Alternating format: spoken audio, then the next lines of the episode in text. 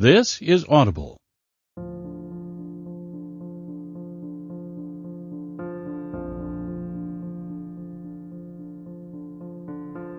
Harper Audio presents Mongrels by Stephen Graham Jones, performed by Chris Patton and Jonathan Yen.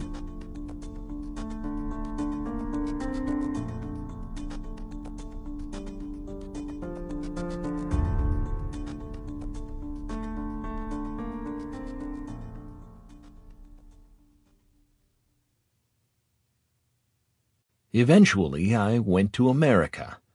There, no one believes in werewolves. James Blish. Chapter 1 The Moon is a Harsh Mistress. My grandfather used to tell me he was a werewolf. He'd rope my Aunt Libby and Uncle Darren in, try to get them to nod about him 20 years ago, halfway up a windmill, slashing at the rain with his claws. Him dropping down to all fours to race the train on the downhill out of Boonville and beating it. Him running ahead of a countryside full of Arkansas villagers, a live chicken flapping between his jaws, his eyes wet with the thrill of it all. The moon was always full in his stories, and right behind him like a spotlight. I could tell it made Libby kind of sick. Darren, his rangy mouth would thin out in a kind of grin he didn't really want to give, especially when Grandpa would lurch across the living room, acting out how he used to deal with sheep when he got them bunched up against a fence.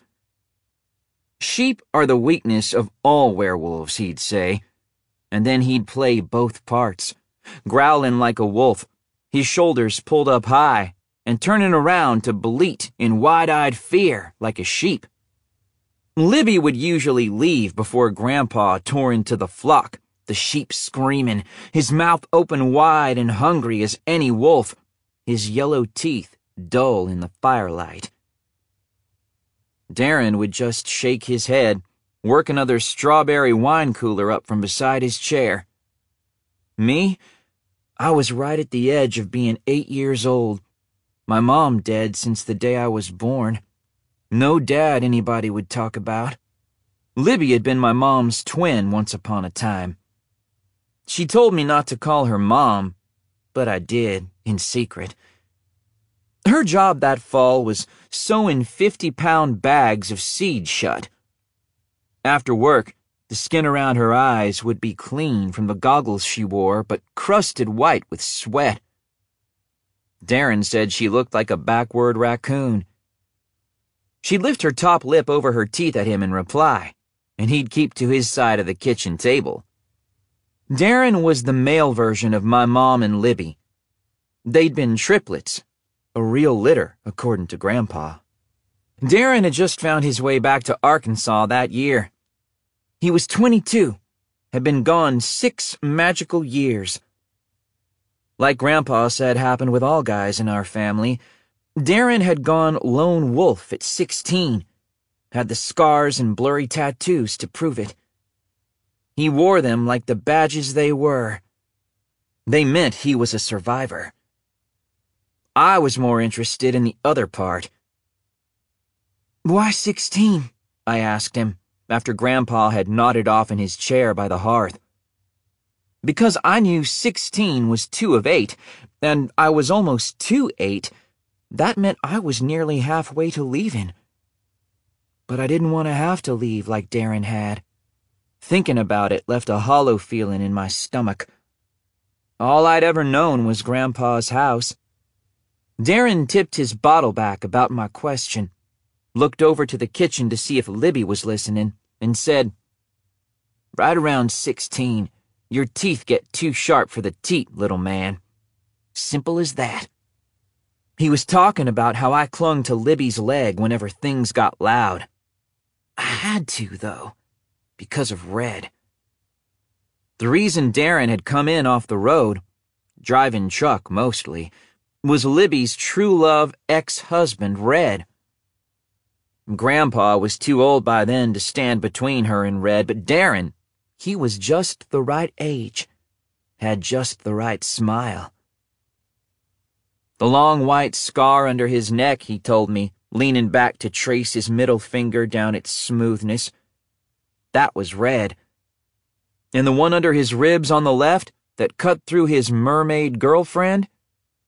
That had been red, too. Some people just aren't fit for human company, Darren said, letting his shirt go, reaching down to two finger another bottle up by the neck. And some people just don't want it. Grandpa growled from his chair, a sharp smile of his own coming up one side of his mouth. Darren hissed. Hadn't known the old man was awake. He twisted the cap off his wine cooler, snapped it perfectly across the living room, out the slit in the screen door that was always birthing flies and wasps. So we're talking scars? Grandpa said, leaning up from his rocking chair, his good eye glittering. I don't want to go around and around the house with you, old man, Darren said. Not today. This was what Darren always said any time Grandpa got wound up, started remembering out loud. But he would go around and around the house with Grandpa. Every time he would. Me too. This is when you're a werewolf, I said for Grandpa. Got your listening ears on there, little pup? He said back, reaching down to pick me up by the nape, rub the side of my face against the white stubble on his jaw. I slithered and laughed. Werewolves never need razors, Grandpa said, setting me down. Tell him why, son. Your story, Darren said back. It's because, Grandpa said, rubbing at his jaw. It's because when you change back to like we are now, it's always like you just shaved. Even if you had a full-on mountain man beard the day before. He made a show of taking in Darren's smooth jawline then, got me to look too. Babyface. That's what you always call a werewolf who was out getting in six different kinds of trouble the night before. That's how you know what they've been doing. That's how you pick those ones out of a room. Darren just stared at Grandpa about this. Grandpa smiled like his point had been made, and I couldn't help it. Had to ask. But, but you're a werewolf, right?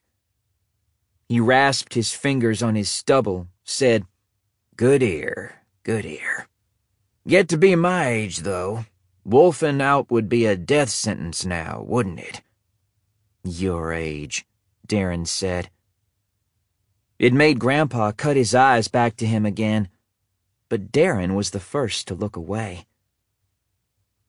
You want to talk about scars, Grandpa said down to me then, and peeled the left sleeve of his shirt up higher and higher, rolling it until it was strangling his skinny arm. See it? he said, turning his arm over. I stood, leaned over to look. Touch it, he said. I did. It was a smooth, pale little divot of skin as big around as the tip of my finger. You got shot? I said with my whole body. Darren tried to hide his laugh, but shook his head no, rolled his hand for Grandpa to go on. Your uncle's too hard-headed to remember, Grandpa said to me. Your aunt, though, she knows. And my mom, I said inside, like always. Whatever went for Libby when she'd been a girl, it went for my mom. It was how I kept her alive. It's not a bullet hole, Grandpa said, working the sleeve of his shirt down. A bullet in the front leg's like a bee sting to a real werewolf. This, this was worse. Worse? I said. Lyme disease, Darren said. Grandpa didn't even look across the room for this. Diseases can't touch you when you're wolfed out either, he said down to me. Your blood. It's too hot for the flu, the measles, smallpox, cancer. Lead poisoning? Darren asked, in a leading him on voice. When you change back, the wolf squeezes all that lead back out, Grandpa said. No humor to it anymore. Unless it's in the bone. Then it kind of works around it like a pearl. Darren shrugged a truce, settled back to listen. What then? I said, because somebody had to. A tick, Grandpa said pinching his fingers out to show how small a tick is, how little it should matter. A tick, I said. A tick, Darren said. It probably came from this fat doe I'd pulled down the night before, Grandpa said. That tick jumped ship, went to where the beating heart was. And then when he shifted back, Libby said, standing all at once by the kitchen table, my faded blue backpack in her hand so she could drop me off at school on her way to work. When he shifted back, when the werewolf hair went back into his skin to wrap around his bones or wherever it goes, it pulled the tick in with it, right? You do remember, Grandpa said, leaning back. Like trying to climb a flagpole that's sinking, Darren said probably reciting the story from last time Grandpa had told it. He did his bored, hands up and up the idea of a flagpole to show, the bottle cocked in his fingers, not even spilling. The word for it is impacted, Libby said right to me. It's when something's most of the way into the skin. A splinter, a tooth in your mouth. A tick, Grandpa cut in. And I couldn't reach it. That was the thing, I couldn't even see it. And your grandma, she knew that the fat ones like that are full of babies. She said if she grabbed it with the needle noses, popped it, the babies would all go in my blood, and then they'd be like watermelon seeds in my stomach. That's not how it works, Libby said to me. So you went to the doctor, Darren said over her. In town. Doc, he heated up the end of a coat hanger with his lighter, Grandpa said to me, trying to be the one to tell the story right. And he, he acted it out, stabbing the burning hot, bent out coat hanger down and working it around like stirring a tiny cauldron. Why, there's a scar there now. It's that I wouldn't let him dress it or stitch it. You know why, don't you? I looked from Libby to Darren. They each directed me back to Grandpa. It was his story, after all. Because you got to be born to the blood, to take it, Grandpa said, his voice nearly at a whisper. If that doctor had got even one drop into a cuticle, he'd have turned into a moondog sure as shooting. My heart was thumping. This was better than any bullet hole. Libby was making lifting motions with her hand for me to get up already, that she was going to be late. She was going to get fired again. I stood from this dream, still watching Grandpa. Let him finish, Darren said to Libby. We don't have. If you're bit, or if you get the blood in you, Grandpa said anyway. Then it burns you up fast, little pup. And it hurts. All you can do is feel sorry. Those ones, they just have these wolf heads, a man body. They never understand what's happening to them. Just run around slobbering and biting, trying to escape their own skin, sometimes even chewing their own hands and feet off to stop them hurting. He wasn't looking at me anymore, but out the window. The eye I could see on my side, it was his cloudy one. I think it was the one he was looking with. Neither Libby nor Darren said anything, but Libby did accidentally look out the window, like just for a peek, just to be sure. Then she set her mouth into a grim line, pulled her face back to the living room, I was going to be late for school, and it didn't matter. Come on, she said, taking my hand. and on the way past Grandpa, I brushed my hand on the sleeve of his shirt, like to tell him it was okay, I think, that it was a good story, that I'd liked it, that he could keep telling me these stories forever if he wanted. I would always listen. I would always believe. He flinched away from my hand, looked around for where he was. Here, old man, Darren said, handing a strawberry wine cooler across to him. And I climbed into my side of Libby's El Camino, the one she had from finally breaking up with Red. And halfway to school, I started crying. And I couldn't figure out why. Libby switched hands on the wheel, pulled me over to her. Don't think about it, she said. I don't even know how he really got that scar. It was before we were all born. Because Grandma was there, I said. Just like my mom, Grandma had died the day she gave birth. It was like a curse in our family. Because Grandma was there, Libby said. Next time he tells that stupid story, the tick won't even be on the back of his arm anymore. It'll have been that old cut up on his eyebrow, and the doctor heated his pocket knife up, not a coat hanger. One time when he told it to us, it was that one scar that pulls beside his mouth. This is the way werewolf stories go. Never any proof, just a story that keeps changing, like it's twisting back on itself, biting its own stomach to chew the poison out. The next week, we found Grandpa out in the pasture without any clothes. His knees were bloody, not scabbing over yet, and the heels of his hands were scraped raw, and his fingertips were chewed by the gravel and the thorns. He was staring at us, but he wasn't seeing us, even with his good eye. Darren and me got to him first. I was riding on Darren's back. He was running everywhere at once and there were tears coming back on the side of his face. He let me down slow when we saw Grandpa. He's not dead, I said, to make it true. It worked.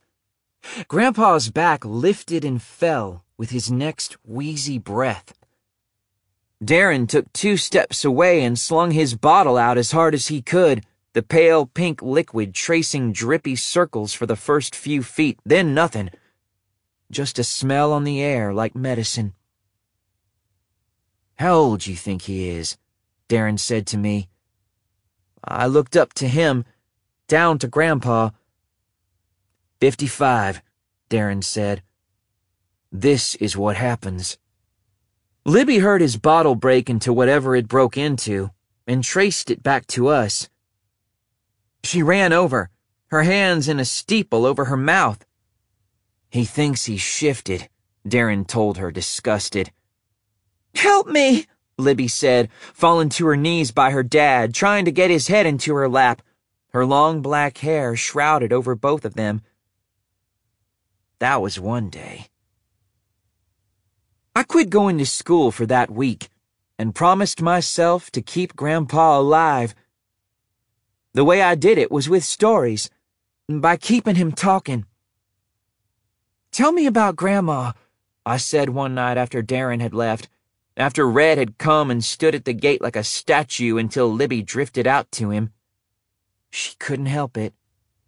I was asking about Grandma because if he thought he was really shifting into a werewolf, then talking to him about it wasn't going to make him any better. Grandma, he said in his new halfway slur, then shook his head no, said, she never ever got to be called Mama, did she? I wanted to take my question back, to start over. Grandpa breathed a deep, important breath in, then out. He said, You know werewolves. Uh, they mate for life, right? Like swans and gophers. He pretty much only sat in his chair now Used to, when he smiled one side of his mouth, it meant something good was coming. Now it meant something bad had happened, Libby said. Gophers? I said. You can smell it on them, he said, snuffling his nose to show. I'd never seen a gopher, just the mounds. Grandma, Grandpa said then, clearer. You know when she first figured me out, what I was, she thought it meant I was married to the moon, like. That that was the only time I would go out howling. I narrowed my eyes and he caught it, added, That's not how it works, little pup. Too short a leash. We'd starve like that. Anyway, I was married to her, wasn't I? A log in the fire popped sparks up the chimney. Darren called it an old man fire. It was September. Another thing about werewolves, Grandpa said at last. We age like dogs. You should know that, too. Like dogs, I repeated. You can burn up your whole life early if you're not careful.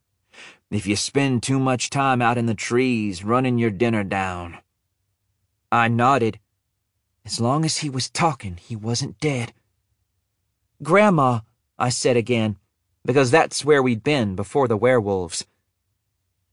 Grandpa swallowed a lump, coughed it back up, and spit it in his hand, rubbed it into the blanket on his lap.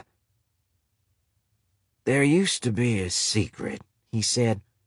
A way for them, for the wives, for them not to. Not to die, I knew.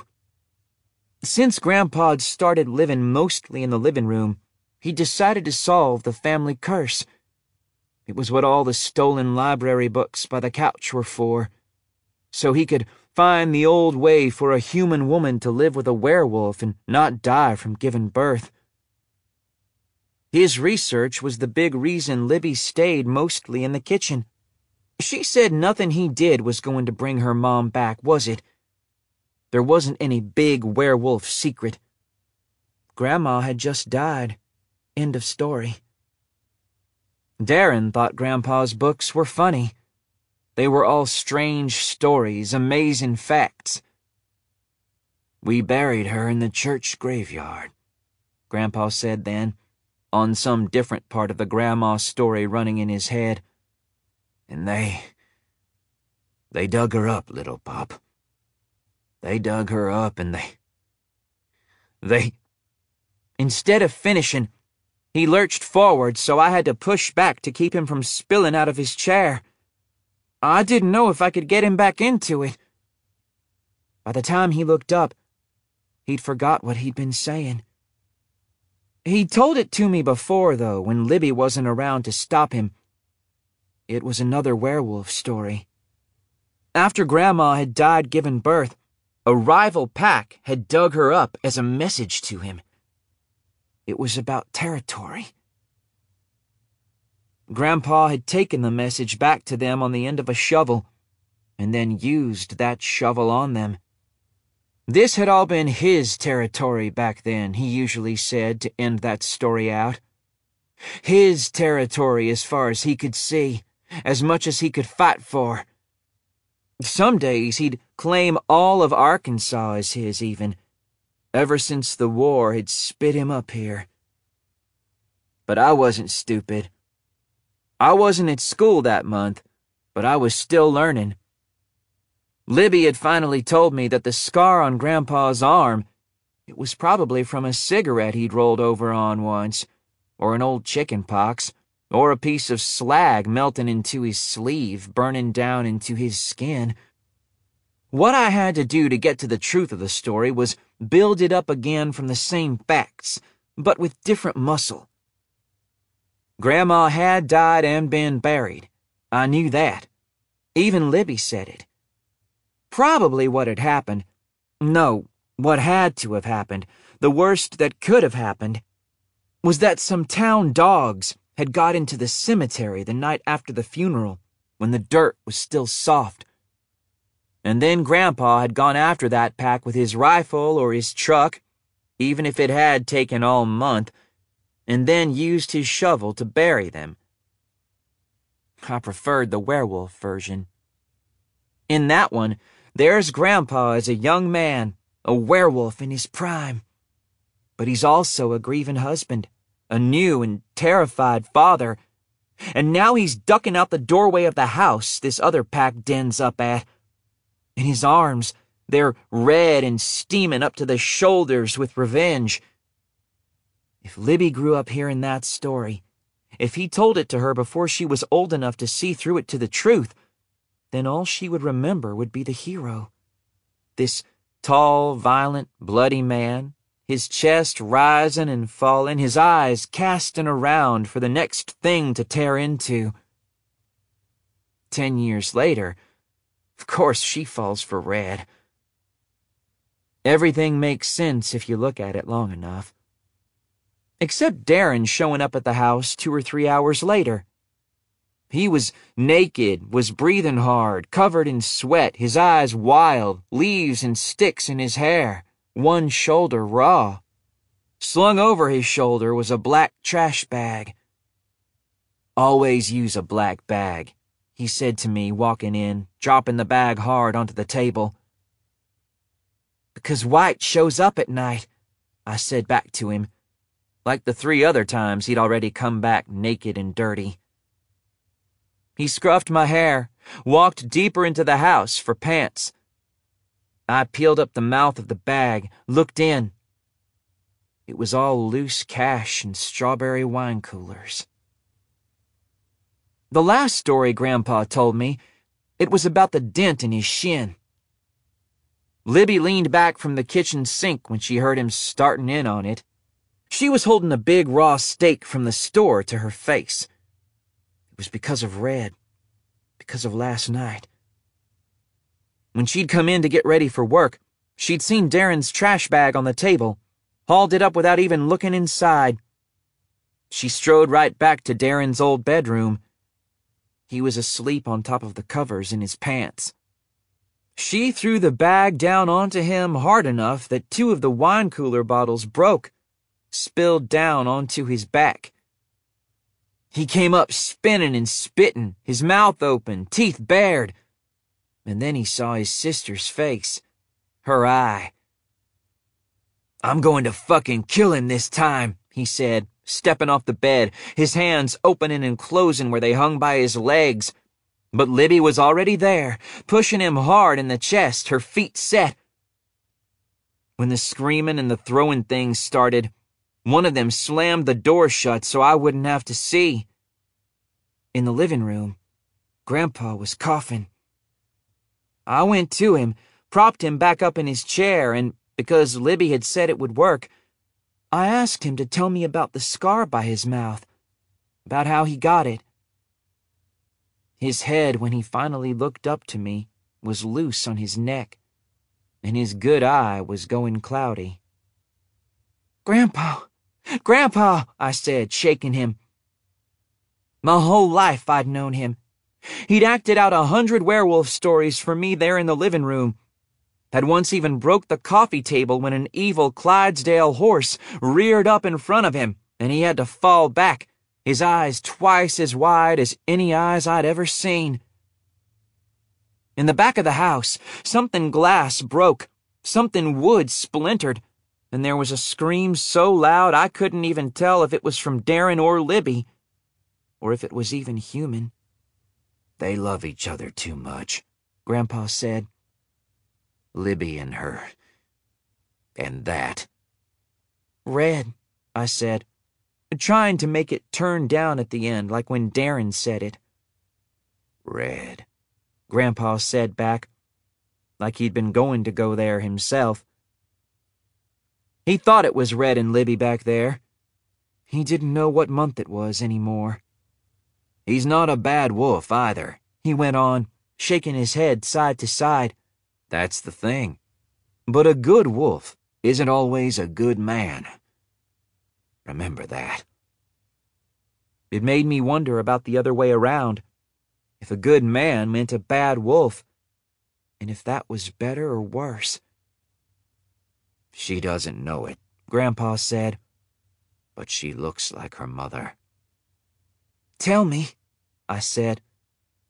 For once he did, or started to. But his descriptions of Grandma kept wandering away from her, would strand him talking about how her hands looked around a cigarette when she had to turn away from the wind, how some of her hair was always falling down by her face, a freckle on the top of her left collarbone. Soon I realized Darren and Libby were there listening. It was my grandma, but it was their mom, the one they'd never seen, the one there weren't any pictures of. Grandpa smiled for the audience, for his family being there, I think, and he went on about her pot roasts then, about how he would steal carrots and potatoes for her all over Logan County, carry them home in his mouth, shotguns always firing into the air behind him, the sky forever full of lead, always raining pellets, so that when he shook on the porch after getting home, it sounded like a hailstorm. Libby cracked the refrigerator open, pulled out a steak, held it under the water in the sink so it wouldn't stick to her face. Darren eased into the living room, sat on his haunches on the floor past the chair he usually claimed, like he didn't want to break this spell, and Grandpa went on about Grandma, about the first time he saw her. She was in a parade right over in Booneville, had a pale yellow umbrella over her shoulder. It didn't look like a huge daisy, he said, just an umbrella, but in the clear daytime. Darren smiled. His face on the left side had four deep scratches in it now, but he didn't care. He was like Grandpa, was going to have a thousand stories. In the kitchen, Libby finally turned the water off, pressed the steak up to her left eye. It wasn't swelled all the way shut yet. Her eyeball was shot red like it had popped. I hated red at least as much as Darren did. Go on, Darren said to Grandpa, and for two or three more minutes we went around and around the house with him after Grandma, until Grandpa leaned forward to pull up the right leg of his pants, except he was just wearing boxers. But his fingers still worked at the memory of pants. He wanted to hear about how this happened, he said, and tapped his finger into a deep dent on his shin I'd never noticed before.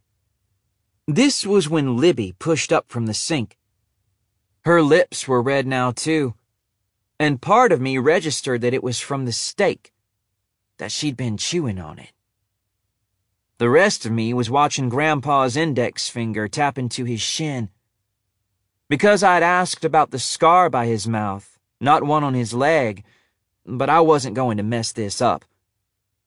Used to have this dog, he said to me, just to me, and Libby dropped her steak, splat, onto the linoleum. Dad, she said, but Darren held his hand up hard to her. He can't, not this, she said, her voice getting shrieky, but Darren nodded yes, he could.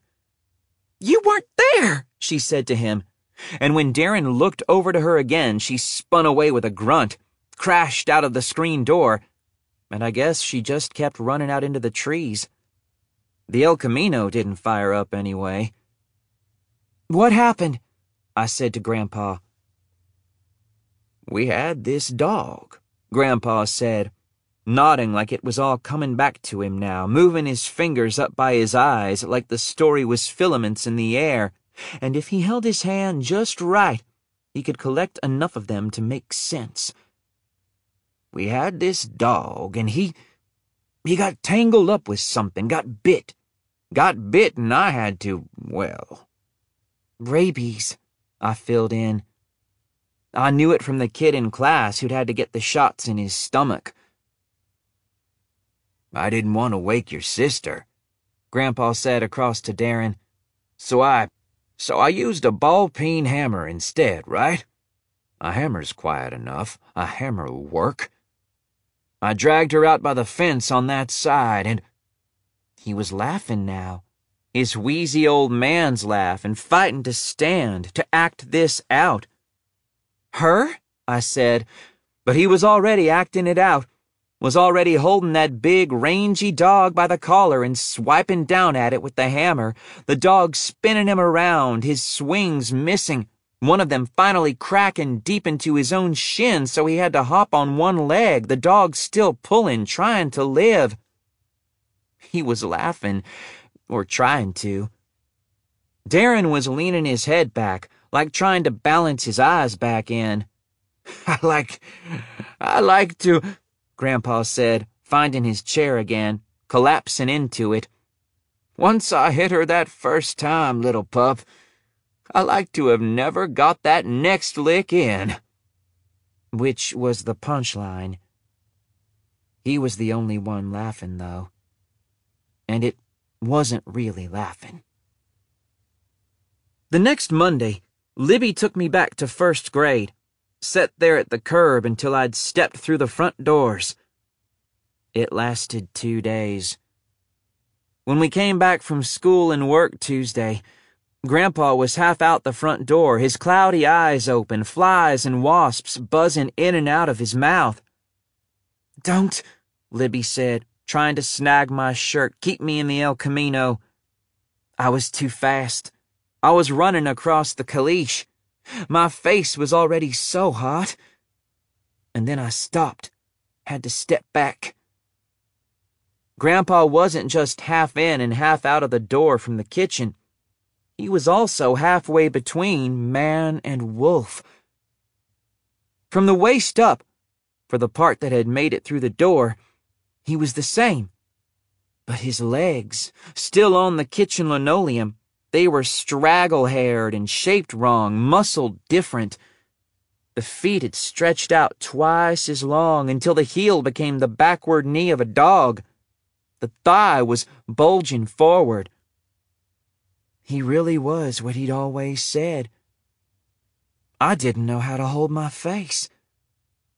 He was going for the trees, Libby said, looking there. I did too. When Darren walked up from wherever he'd been, he was still buttoning his shirt. It was so it wouldn't be sweaty when he got wherever he was going, he told me. I'd believed him, too. Used to, I believed everything.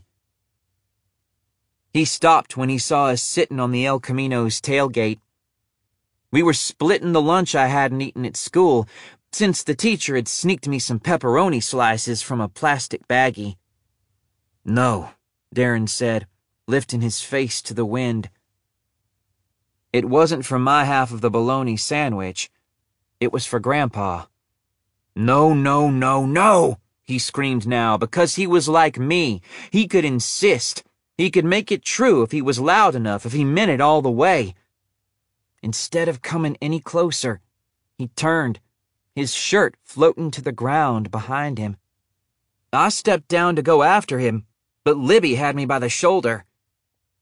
Because we couldn't go inside, Grandpa was in the doorway. We sat in the bed of the El Camino, Libby's fingernails picking at the edge of the white stripes that came up the tailgate. There was faded black underneath them, like the rest of the car. When night cooled the air down, we retreated to the cab, rolled the windows up so that soon we were breathing in the taste of red cigarettes. I pushed the pad of my index finger into a burn on the dashboard, then traced a crack in the windshield until it cut me. I was asleep by the time the ground shook underneath us. I sat up, looked through the rear window. The trees were glowing. Libby pulled my head close to her. It was Darren. He'd stolen a front end loader. Your uncle, Libby said and we stepped out. Darren pulled the front end loader right up to the house, lowered the bucket to the doorway, and then he swung down, stepped around, lifted Grandpa into the bucket, Grandpa's mouth hanging open, his legs shaped more like they had been. His mouth was still trying to push forward, though, into a muzzle. He was too old to shift, Libby said to me, shaking her head at the tragedy of it all. But what if he'd made it? I said. You're not going to be stupid too, are you? She said. And the way she tried to smile, I knew I didn't have to answer. Darren couldn't call to us because the front end loader was too loud, but he stood on the first step, hung out from the grab bar, waved us over. I don't want to, Libby said to me. I don't want to either, I said. We climbed up with Darren, sat on the swells to either side of his bouncy, ripped up seat, the glass cold on my left arm. Darren drove right out into the field and followed it until there was only trees and then he pushed through the trees back to a creek. He lifted Grandpa out, cradled him down to the tall, dry grass, and then he used the bucket to dig out the steep side of the bank. He picked his dad up in his arms, looked across to Libby, then to me. Your grandpa, he said, holding him right there.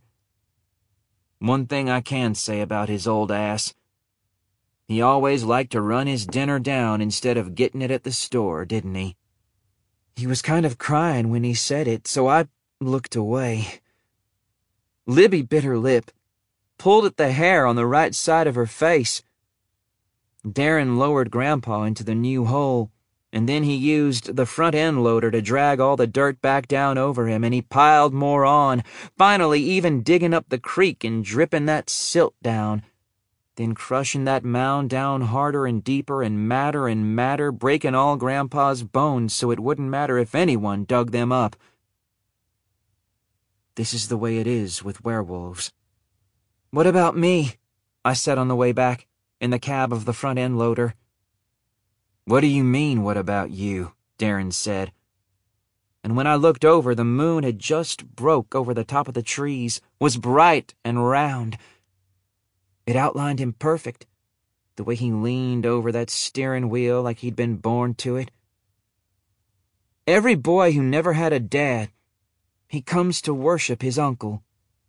He means, what about him? Libby said, angling her words at Darren in a different way. Oh, oh, Darren said, throttling up now that we were out of the trees. Your mom, she. Not all kids born to a werewolf are a werewolf, Libby said. Your mom, she didn't catch it from your grandpa. Some don't, Darren said. Some are lucky like that, Libby added. The rest of the ride was quiet, and the rest of the night, too at least until Darren started sucking air through his teeth at the kitchen table like he'd been thinking of something the whole time and finally couldn't keep it in his head even one minute more. Don't, Libby said to him. I was sitting with her at the hearth, the fire banked high for as late as it was. Don't wait up, Darren said, his eyes looking away, and then walked out before Libby could stop him. I don't think she would have, though.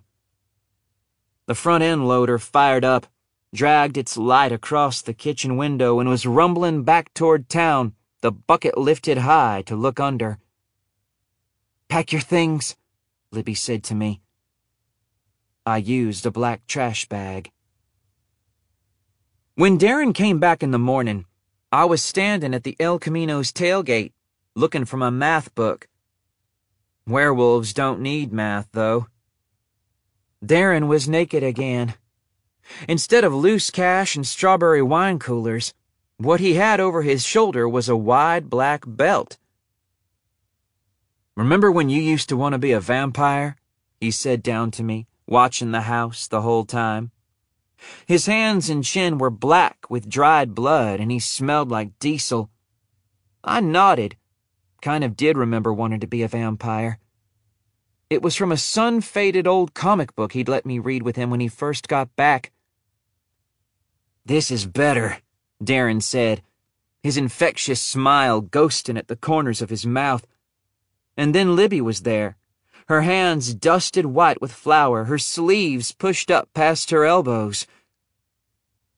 She stopped a few steps out dabbed a line of white off her face, then looked down the road behind Darren and all the slow way back to him, to his hands, to his chin, to his eyes.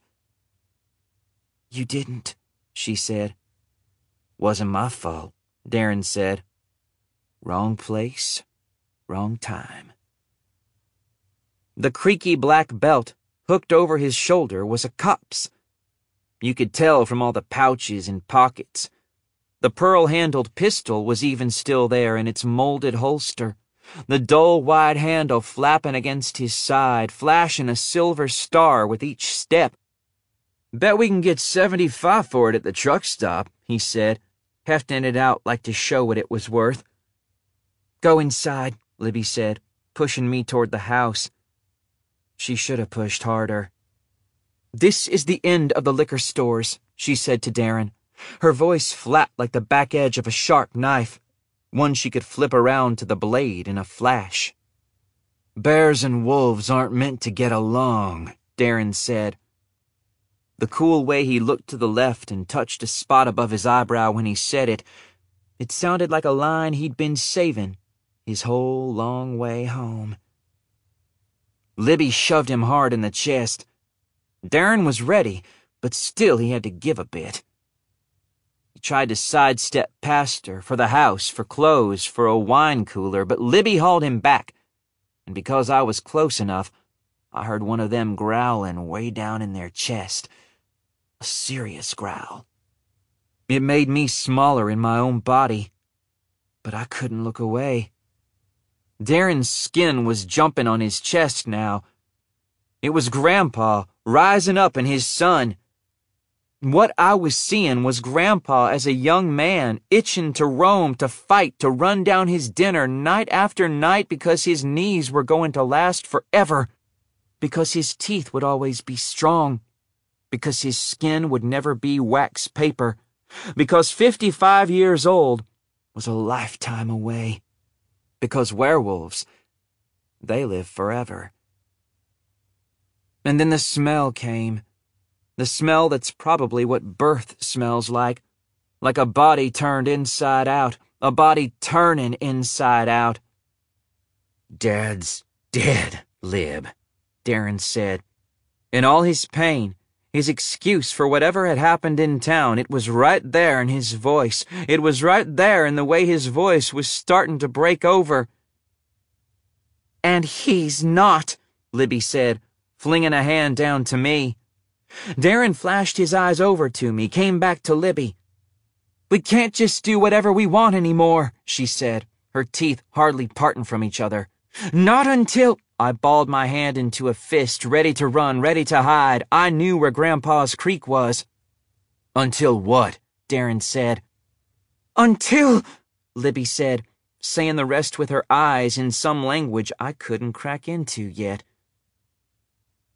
Darren stared at her, stared into her, his jaw muscles clenching and flaring now, his pupils either fading to a more yellowy color or catching the morning sun just perfect except the sky was still cloudy.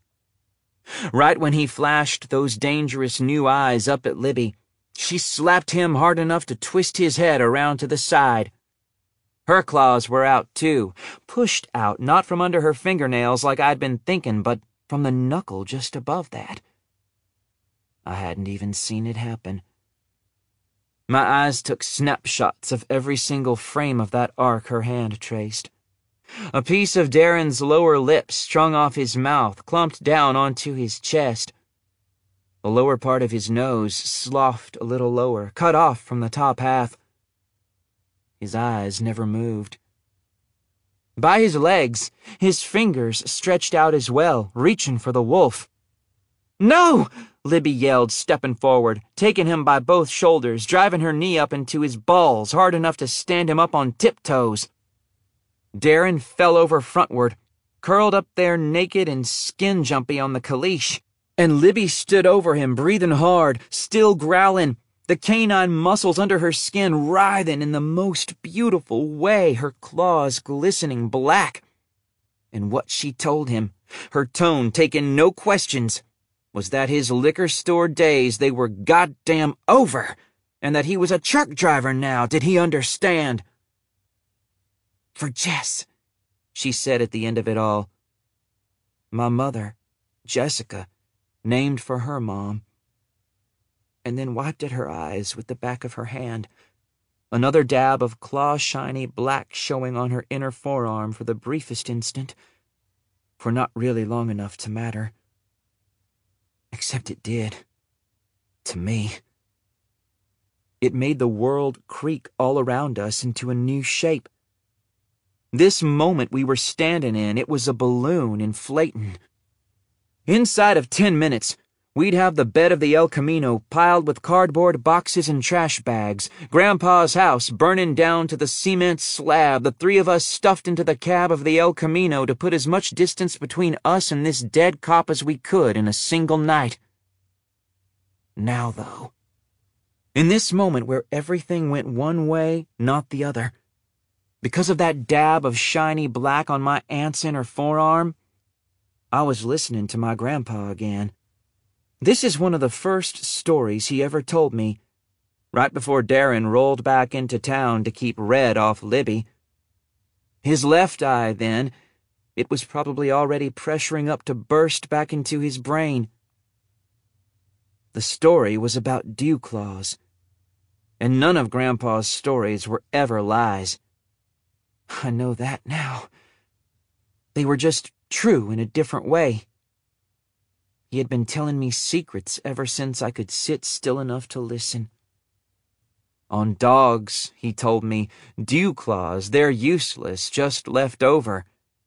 From when they were wolves, Grandpa insisted. Dew claws, they're about birthing, they're about being born just like baby birds need a beak to poke through their shells, or like some baby snakes have a sharp nose to push through their eggshells, so do werewolf pups need dew claws. It's because of their human half. Because while a wolf's head is custom made for slip sliding down a birth canal, a human head, all pups shift back and forth the whole time they're being born, a human head is big and blocky by comparison and the mom's lady parts, they aren't made for that. You can cut the pups out like they tried to do for Grandma, but you need somebody who knows what they're doing. When there's not a knife, or somebody to hold it, and when the mom's human, not wolf, that's the reason for the dew claws. So the pup can reach through with its paw, so that one flick of sharpness high up on the inside of the forearm can snag tear the opening a bit wider. It's bloody and terrible, but it works. At least for the pup. And now I understood about Grandpa's tick. That smooth divot of scar tissue he'd shown me on the back of his arm. It was so I would look at my own arms some day. On the inside of each of my forearms, there are two pale, slick scars that Libby told me were from the heating element of Grandpa's stove when I'd reached in for toast when a piece of bread was still as big as my head. Grandpa had been telling me the whole time, though. Dogs?